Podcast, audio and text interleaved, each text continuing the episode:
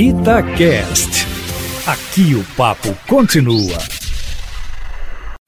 Itatiaia Carros, com Emílio Camanzi. Dia 1 de abril é o Dia Internacional da Mentira, não é?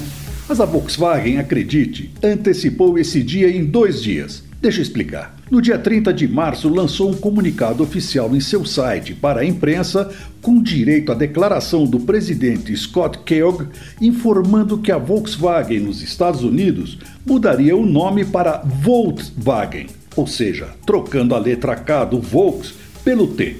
O Volks se tornaria Volt, nome da unidade de medida da corrente elétrica. Seria uma ação junto com o projeto dos carros só elétricos.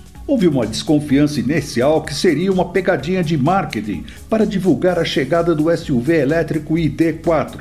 Mas o comunicado no site oficial dois dias antes do 1 de abril, a declaração do presidente e a lógica da mudança levaram agências de notícias internacionais, como a Reuters e a Associated Press, e a imprensa em geral, a achar que era verdade.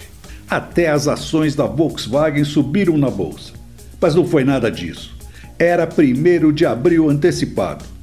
A mentira pegou muito mal, principalmente nos Estados Unidos, com reações raivosas, já que boa parte da imprensa tinha noticiado e depois precisou corrigir. Até a Bolsa de Valores pode abrir uma investigação para ver se não foi uma jogada só para subir o valor das ações. Essa foi a segunda grande lambança da marca neste século e que voltou a dar destaque ao escândalo do Dieselgate, quando, no começo da década passada, foi descoberto nos Estados Unidos que a Volkswagen tinha um dispositivo dos motores diesel de seus veículos que fraudava os testes de emissões de gases e consumo. O resultado da trapaça foi um rombo de mais de 20 bilhões de dólares em multas, indenizações e a recompra dos carros que estavam circulando fora da lei. Além de prisões e cabeças de altos executivos que rolaram, a imagem da marca foi para a lama no mundo todo. Depois dessa segunda, o que dá para entender é que os grandes executivos da Volkswagen que sobraram do Dieselgate e os novos não aprenderam a lição e continuam curtindo uma boa trapaça. Quando será que vem a próxima?